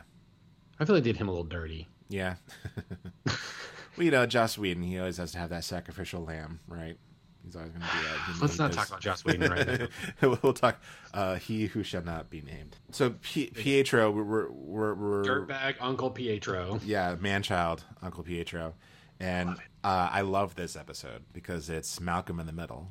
Mm-hmm. The uh, all new Halloween spooktacular. It's Malcolm in the Middle, and it's a Halloween episode, so I'm I'm stoked about this one. And it gives us the opportunity to see both Wanda and Vision dressed up in their comics costumes. Yeah, which is so great. And we learned that like the costume she's in is actually supposed to be a Sokovian fortune teller, which I thought was an interesting yeah. touch. Great thing I learned about this episode is the theme song was actually done by uh, Kathleen Hanna from Bikini Kill. Bikini Kill. And uh, I re-listened to it on the second time. I was like, "Oh yeah, that's definitely Kathleen Hanna," because she has this sort of break in her voice whenever she kind of you know belts out her, her lyrics and it's cool. I dug it. I like it, and, and it's also just it's very weird to consider like Bikini Kill doing music for Disney. it's very strange to me. We live in strange times. Man. Yeah, the girl who inspired "Smells Like Teen Spirit" is uh, just did a Marvel Disney uh, bit. Yeah. Um, uh, great episode. I really like that episode. Uh, it, it, it fleshes out a little more, and but while also like playing with the sitcom format of that time.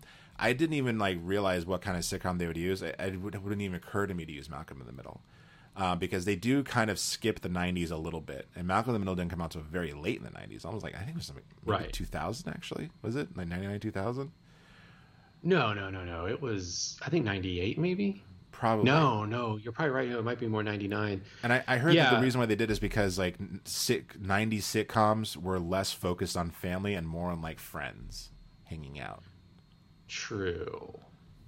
Yeah, because I was I was gonna or be like was workplace. Say, like, well, there's there's like nothing there's nothing really like significant about '90s sitcoms, and I'm like well, one of my favorites sitcom of all time is from the '90s, which is yeah. Seinfeld. The Seinfeld um, friends, uh, you know, just shoot me. Yeah. They're all friends or they're like coworkers or something. That's true. That's true. And like yeah. the only family ones were just continuations of the ones from the '80s, like Family Matters, Full right. House, that kind of thing. By the way, speaking of Full House, there were people online apparently very upset that Mary Kate and Ashley Olsen didn't make some kind of an appearance in the 80s episode, which I thought was like that's an unreasonable expectation. People keep like expecting them to like play ball with the whole nostalgia thing. I'm like, they are billionaires. They don't have to do anything. Well, and like... the thing is, is, I mean, and and uh, I guess in the lead up to Fuller House, they were interviewed and they said like we're not in it because we don't know how to act anymore. Like they're like, you realize oh, right. like we haven't acted since we were children. So yeah, this is this is that sort of Malcolm in the Middle, such a great touch.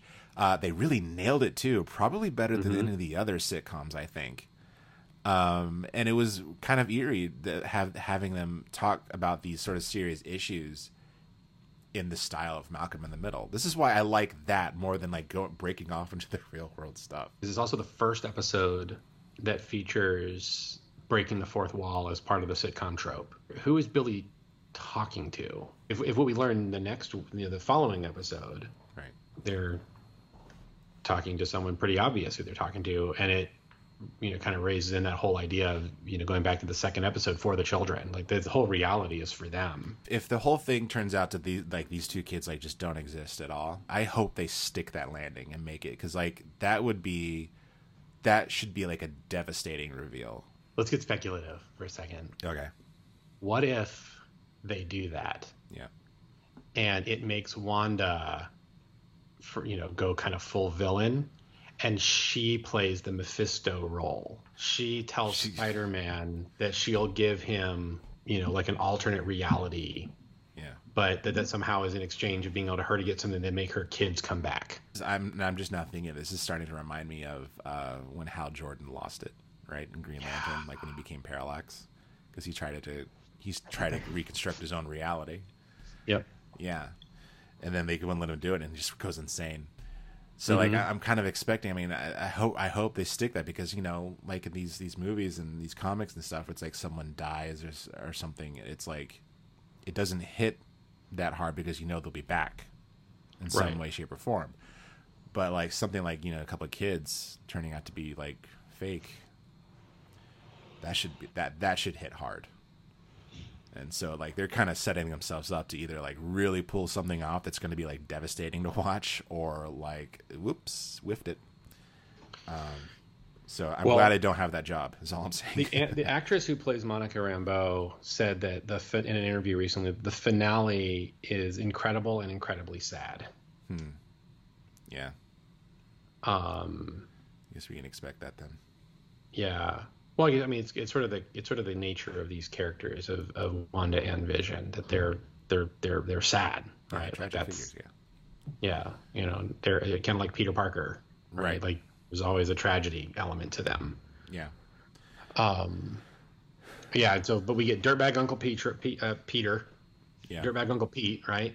Um, And of course, where- Vision Vision sort of wanders off to kind Right. of investigate. Oh god, and that's where we get that really creepy bit. Kana was really creeped out with the woman who's just like putting up her, her laundry. And there's tears in her eyes while she's doing it. Yeah, yeah. Just repeating that action. Right. For the And it- sake of background. It's also when the kids develop their powers, you find out Billy has super speed and Tommy has the tele, tele, tele telepathy. Yeah, he's like basically connected to like the hex itself or whatever. Yeah. Um, so yeah, this things are starting to unravel. She it like Vision's starting to become like less trustful of Wanda. Um, and he has that moment where he like kind of flies up and looks at the town and he starts to Very of, Superman. Very Yeah. Superman. I noticed that too. and he finds Agnes. She's not acting like the other ones who are under a spell. You know, you could tell she's like acting if you if you like rewatch it. You know, Well, it's to me, very- what's fun It's about- not consistent with how everybody else is acting. Well, to me, this is this is where the writing is fantastic, and you say you know these people know what they're doing, right? Yeah. So even though you didn't know the speculation about Agnes's character, mm-hmm. right? People have been making this. People have been making the speculation from like the first or second episode, and Marvel knew that, and so for them to have this one episode is just a little bit of a misdirection, Right. right? Because when I saw it, I was like, oh, I guess she really isn't that character that we thought we were. I was like, oh, you you sly little Marvel guys, like you're you're got something else going on. But then I'm like, but you've got her in a witch costume. Yeah, that's so on the nose. Everybody else is in their kind of comic appropriate costumes, and Yeah. I'm like, you've got her in a witch costume, and like you know, so it's kind of fun that they were. It kind of reminds me of the first, so so Scream. Uh, the the killer in uh, the, the fact that um, Billy Loomis was a killer in Scream was spoiled for me before I ever saw Scream. Okay. But credit to my friend Kyle. We we went to. He was like, oh, no, no, he wasn't. Your friends are telling you wrong. My friend Kyle did an excellent job of of like getting my scent off the thing, so that when it turned out that Billy Loomis was one of the killers, Yeah. like I was actually legitimately surprised. and so like you know, it kind of made me think of the same thing. Marvel's doing this sort of like, oh no no no no no no, you think you know, but you don't, even though you actually do know, but you don't know. Yeah, and and you know that's where I'm thinking like I I wish I hadn't done the amount of research I had done because like everyone is so convinced of Mephisto. Like I'm starting to be convinced that the whole thing is Mephisto, and that even though Agatha is controlling everything, or at least everything we know of, I don't know. We'll get there. Uh, it's just kind of like there is going to be another player involved. I think that we're going to find out. It's a couple of players involved, yeah. Yeah.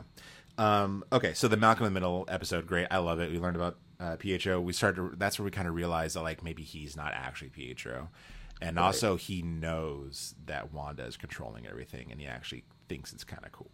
Yeah, he knows a lot. Yeah. Next episode, which is the last episode we had, was breaking the full. Wait, wait, hold on. Actually, we gotta talk about the commercial for this one because Yep. this is the one that disturbed me. All new Halloween Spooktacular. It was the commercial for Yo Magic, and it was claymation, that sort of style of of uh, for like a, a a yogurt or something. A kid on Mhm. a desert island and a shark gives him this yogurt cup, and it's called Yo Magic. And he tries to open it but can't, and he just starts withering away until he's a skeleton.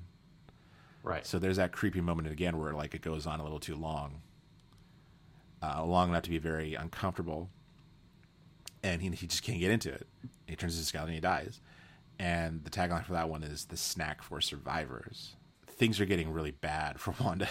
like it's like she has lost control completely at this point, right? The fact that like the kid can't open the snack pack Right. Um, and that they're just sort of withering away as it's happening. The shark says, "Well, I was basically like you until I learned Yeah. to eat yo magic." Right. Right. Yeah. Um. So it's clearly. I think it's indicating. This is where I think the commercials begin to shift. Yeah. Um. And I think this is letting us know that someone is feeding off of Wanda's magic. Or at least like manipulating her, right? to kind of Yeah. use her magic. Yeah, because which, she's which could be I mean could be trapped, right? Yeah, I mean, which could be, be just like another on not to Agnes, but also might be something deeper. Um, but uh, yeah, this is definitely the most disturbing one that happens.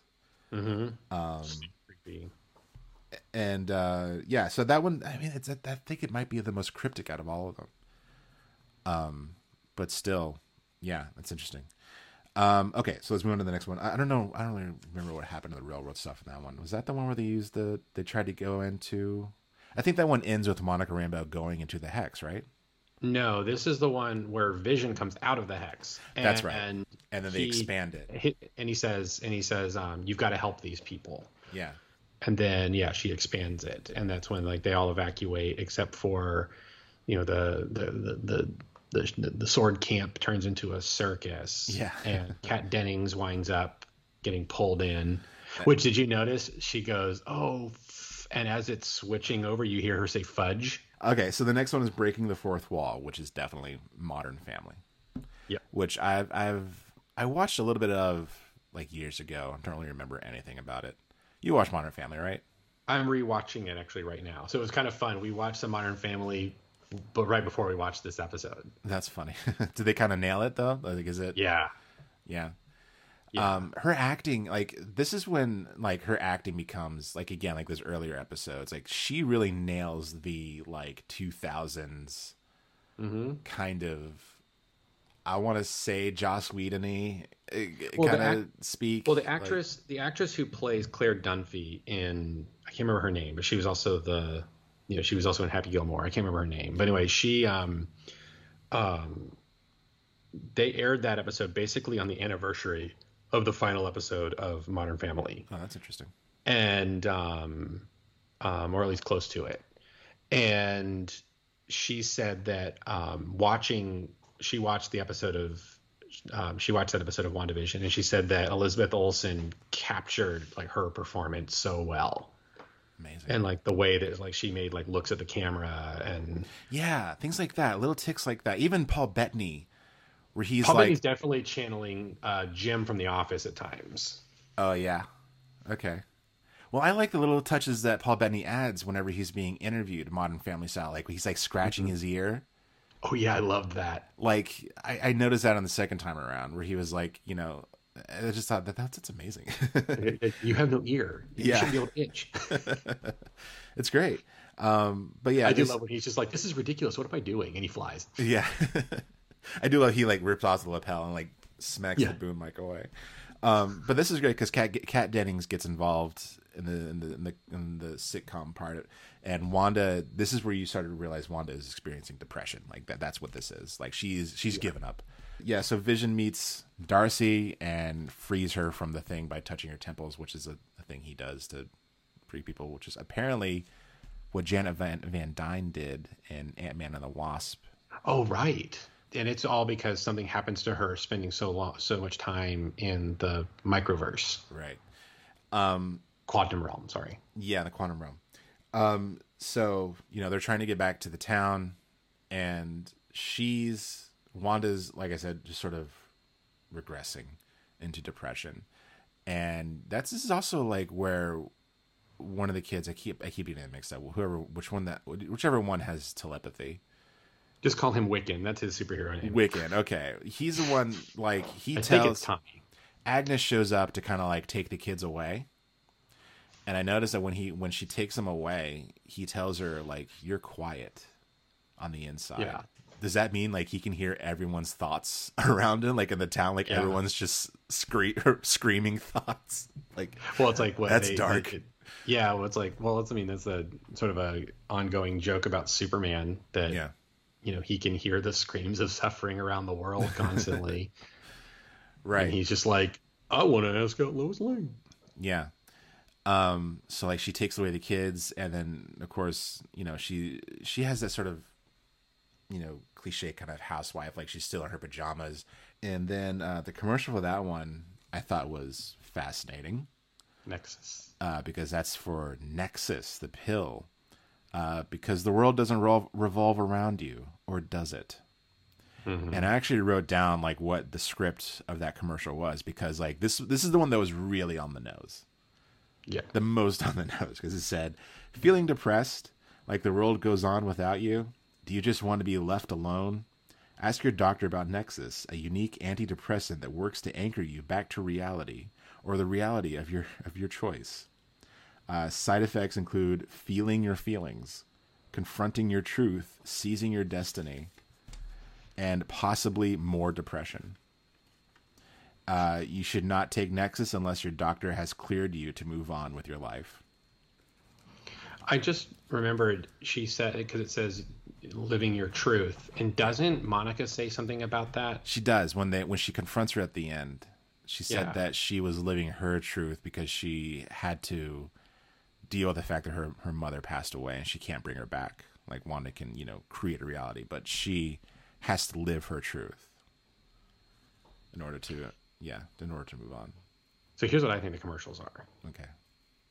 I think the commercials might be Mephisto. Hmm. Because like he's trying commercials, to commercials are an interruption. Right. Right. I think they're villainous. Every one of them has been villainous in nature. Mm-hmm. Um, they they are all like if you take the idea because Mephisto, of course, being the devil in Marvel. Yeah. Um, it, you we take the idea that the devil is the accuser. It's all stuff that kind of mocks her and accuses her of different things, um, and it sort of dangles things in front of her. Yeah. Um, that's my theory is that they are actually from the outside to her. They are kind of torturous. Mhm. You know, they're not like they're not Because if it's her program, these Yeah. things are interrupting her program, right? But what is a commercial? What is a commercial in broadcast television? It's the thing that allows the show to exist. Right, yeah. Um, right? Like you, the TV show exists for the commercials. It's you know, it's our sponsor. He's your sponsor. yeah. So I think I think that the and by the way, notice that every title of each episode has had some kind of a TV trope title. One that we have not heard though is a word from our sponsor. Oh, interesting. And I'm Ooh. wondering an episode of just commercials. Oh my gosh. That'd be great. or or like what if like what if we what if when the reveal of Mephisto or something turns out that's the title word from our sponsor and that's when it all kind of comes to a head. Um but um but yeah because that gets back to the question of why is first of all wh- one why is it what's what's the whole point of sitcom tropes right? Like that's the great question about the show like why that? Yeah. um, why why is it put on cosmic radiation for someone to be able to pick it up and watch it clearly somebody wants you to watch it. Well who's the person who wants you to watch a tv show? Well whoever is actually supporting the advertising piece Yeah. right? Fascinating for it to be on a show uh, or on a channel that doesn't have commercials. Um, you know there's i think there's some layers of meaning that are implied there. Yeah, Um, I, I had always figured that it's sitcoms because that's sort of Wanda's view of America. Right, yeah, growing up poor and watching old- Yeah, like watching, like learning about America through like old sitcoms and stuff, and that's just and that's and i think that's probably true yeah, but it, it could be something more, which would be interesting. Um, and this is the one where Monica Rambeau she finally goes back through the hex. They tried taking the the um whatever that thing is, the, the thing that looked like the armadillo from the from Armageddon. I don't know if yeah, that's what it reminded me of. Um, she goes in. Yeah, it gets turned into like a 1986 uh, Chrysler Town and Country Yeah, that was pretty funny. or Dodge Um, Caravan. Yeah, and uh, I actually think it was a really, really amazing scene watching Monica Rambeau going through the hex, and he saw like all the different versions of her, like like kind of Mhm. like like coming out of her, right? And Right. you, you're hearing all these quotes from like different characters and stuff. You hear about like her mom. I think You're you Captain even, Marvel. you even hear like Randall Park say like you're you're an inspiration. Yeah. So this is actually a really kind of beautiful moment of her becoming a superhero, basically. You know, she's getting Mhm. her powers. And this is actually kind of a unique moment in the Marvel universe because we haven't really watched something like this happen yet when they when people get their powers. It's usually like off screen. Um, you know, not since like the the first phase of Marvel.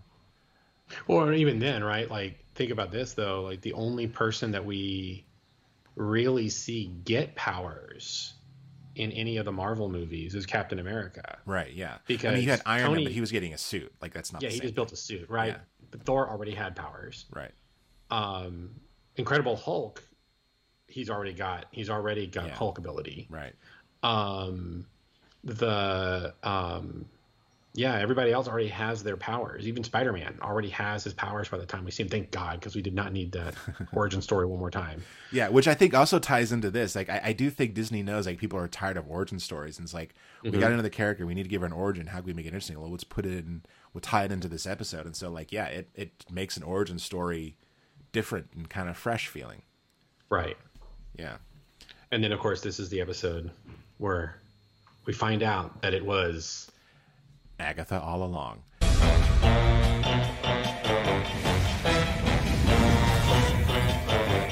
Who's been messing up everything? It's been Agatha all along. Who's been pulling every evil string?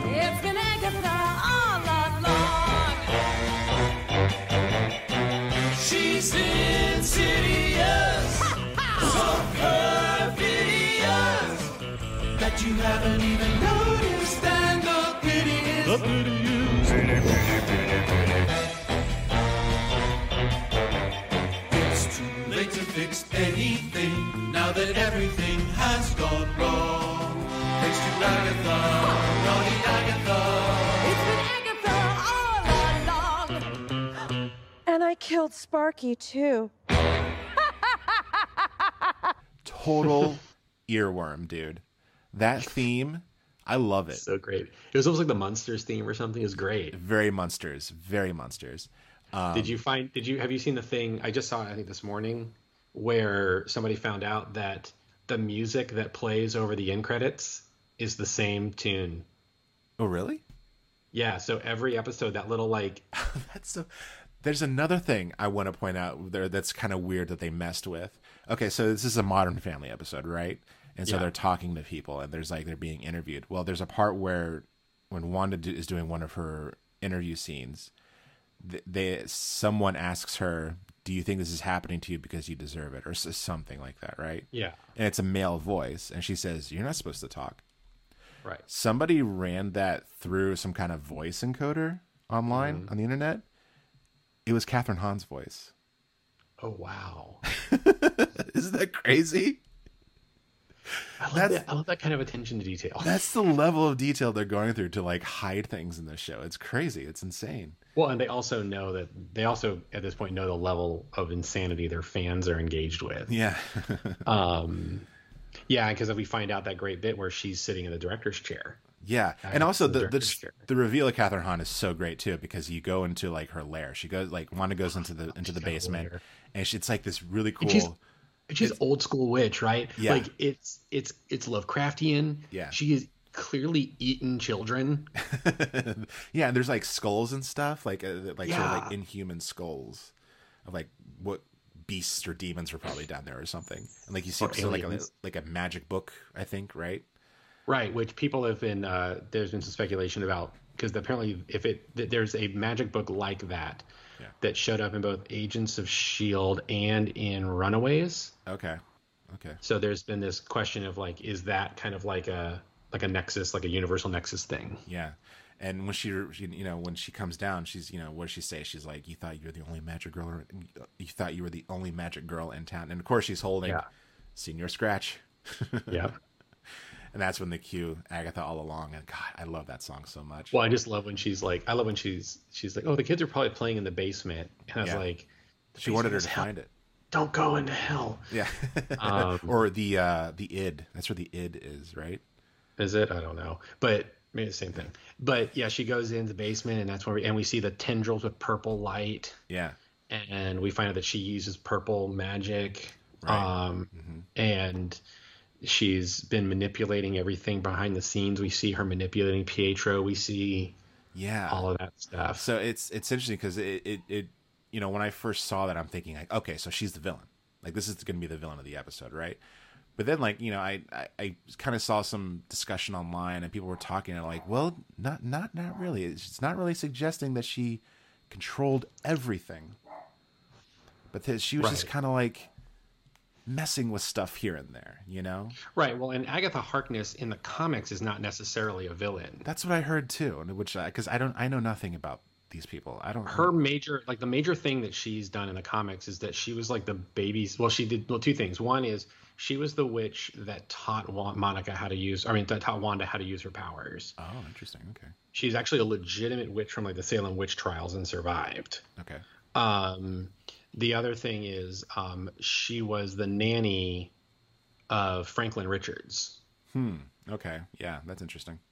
um so she has a fantastic four connection which is why people are you know Right. trying to make all this right i mean we're in phase four y- you know it's got to be there Right. Um, but um, I but I kind of want her to be a villain. Because, but I mean, of course, it implies that she ate those children. yeah. I saw Um, somebody say that, like outright said that, because they're like the, the the eaten sandwiches on the coffee table indicate she ate the children. Right. Right. Like, I don't know, but I guess maybe. um, this, of course, is also the first episode that gives us a post-credit stinger. Yeah, or a mid credits, right? Yeah. because Monica Yeah. Rambeau. Then this is the one. This is the thing I wanted to discuss. Like Monica Rambeau, like this is where she becomes a, she becomes a superhero, basically, right? And um, I guess in the comics she's called Photon, right? Or Spectrum. or Spectrum. Um, and that's where she she has her face off with Wanda one more time. She and that's where it reveals to her, you know, you have to live your truth, Right. um, which is a great moment. And this is what I wanted to point out: the moment I think they really solidify that Monica Rambeau is a superhero is when she does the three point landing, right? Mhm. Because Wanda has her up in the air, right, and she's able to do something, and she falls and she lands, and that's when you're like superhero now. She's she's a superhero. Mm-hmm. And it's interesting to me because that's the first time I've ever seen that used as like cinematic grammar. Usually it's like I mean, we're all familiar with the superhero landing, right? Every superhero has to do it.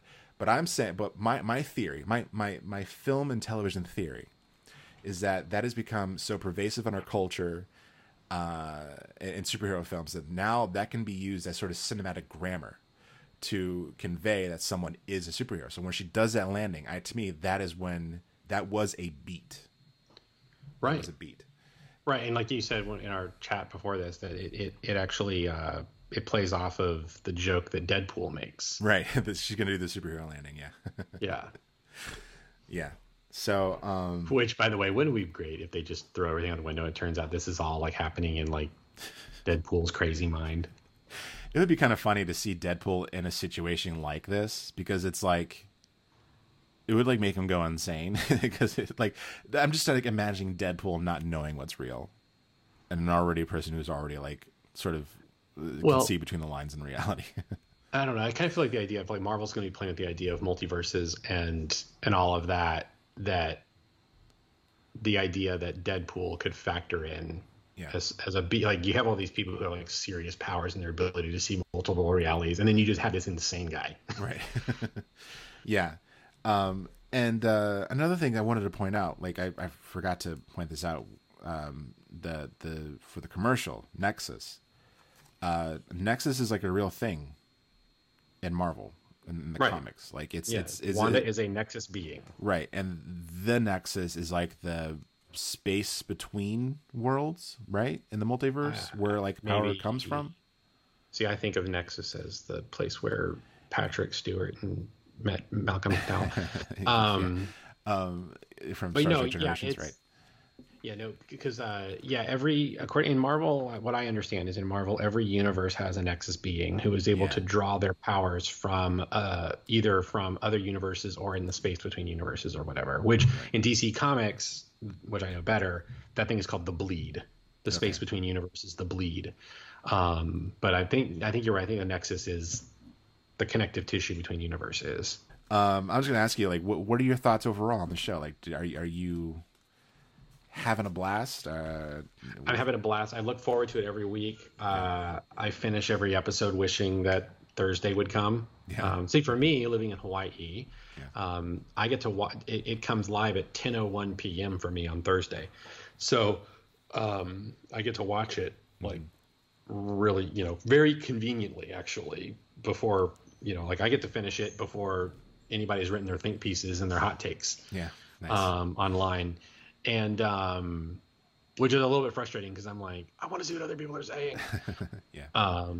Um, but no, I'm having a great time with the show, and I think it is probably the best thing Marvel's done. Um, really? You know, there's, I, I think the, the the promise of all these different directors and stuff coming in to make different visions of these char- of, of these movies. You know, I think like, you know, we saw a little bit of with uh, with uh, Winter Soldier. It's like, okay, it's a Marvel movie, but it, it's a superhero movie, but it's actually a political thriller. Like, you know, but there is that that there's that sameness that comes through with Marvel, right? Which I, I get it. It's a it's a consistent production value thing that you want there to be an element of uniformity um, with just a slight tweak of focus. But this is the first time that I feel like that that that that promise has actually paid off, or like the hint of that has really been allowed to come to fruition, where we get to see how weird they can be with this stuff.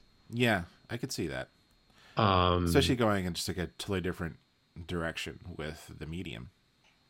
Yeah, when I found out that when I found out that you know, like, two years ago or however however long ago it was, and they said that WandaVision was going to be an old timey sitcom, yeah. I was like, I'm I'm on board. Right. Just give it to me now. Yeah, it did Um, not take much to sell it to me either. Yeah, that's I mean that's my kind of weird. And, but I will say it's so good and so different that when I saw the trailer for Falcon and the Winter Soldier, I'm like, oh, Yeah, I know. I feel the same way. Like I feel like this is really strategic on on Disney's part to do this one first instead of Falcon and the Winter Soldier because that's going to be very conventional. I'm with you in that it was a little disappointing that they got to the conventional Marvel stuff so quickly. Mm-hmm. I wanted some more sitcom weirdness. I actually kind of wish they had kind of let this go to like a full like 20 episodes or something, you know? Yeah. Um, you know, give me give me two episodes of each decade, you know, just like Right. let's like give me one where it's just a sitcom storyline and then you can do one where it's weird and then Right.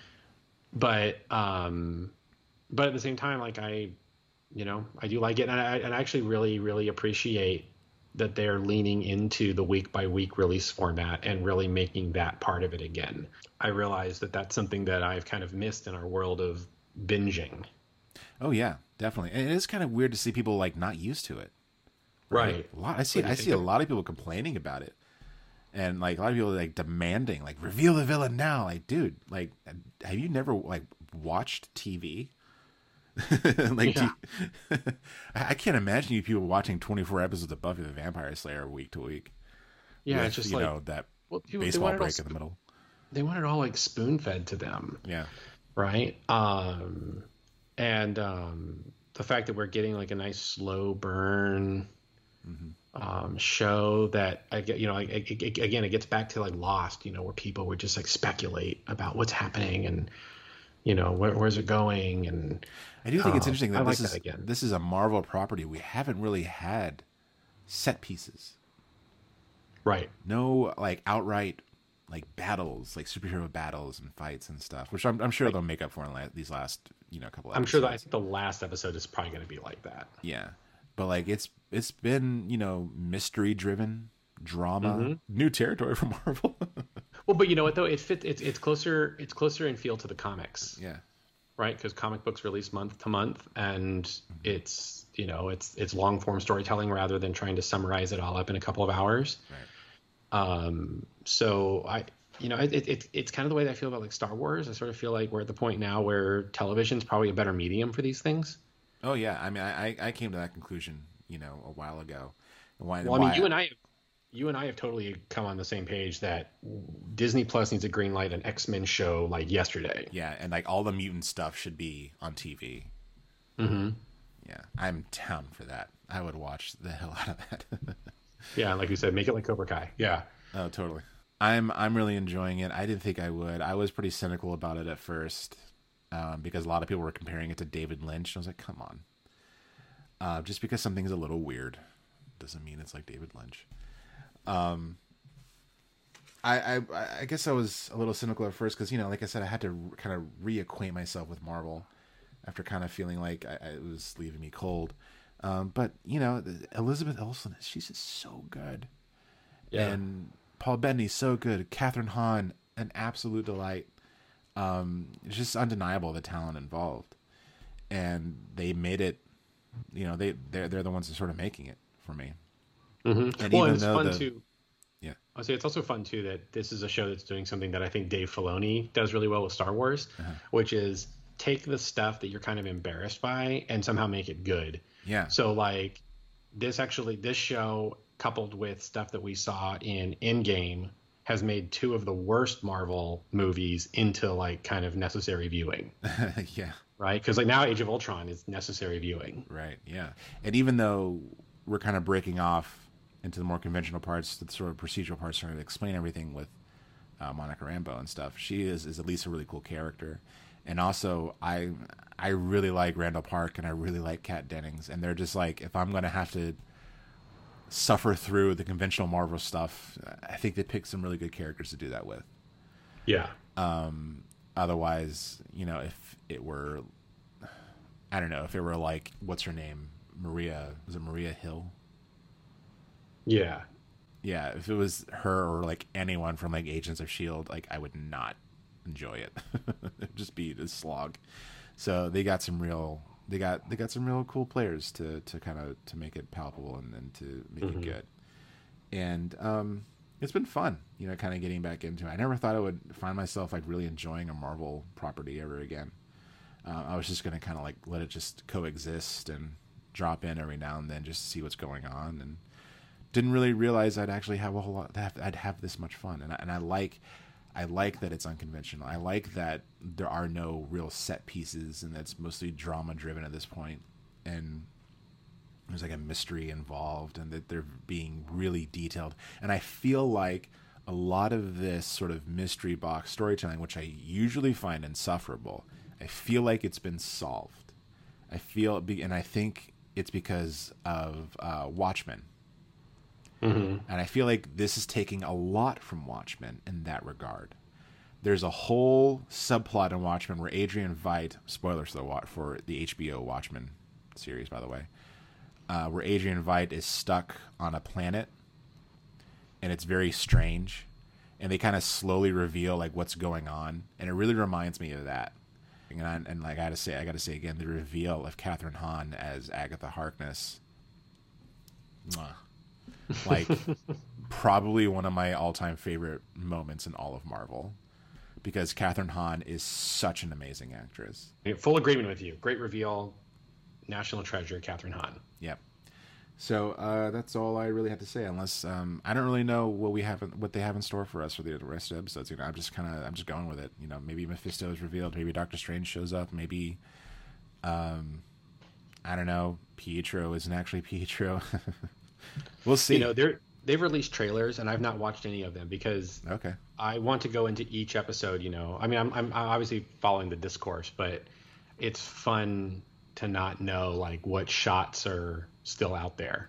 Yeah, and I think this is, and I think I I like that we did this episode ending with the mystery because that's what sort of was what was what making is what is making the show fun is that you don't know Mhm. everything. So it, I think it's cool that we didn't just do this when it's all wrapped up and when everything is explained and we're just recounting everything. You know, the fact that we can end this episode with we don't know what's going to happen. Like, just, well, it'd be really good- it would be really good listening for people as they prepare for the final episode, right? Like, yeah, can- yeah, Let us let us know if you do that.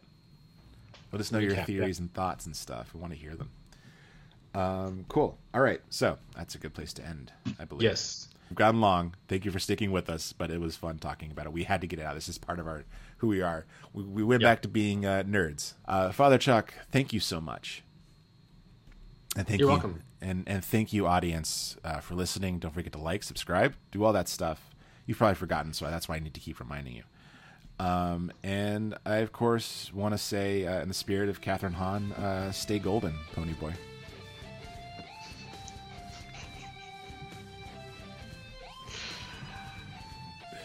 Good journey. Good journey. That's awesome.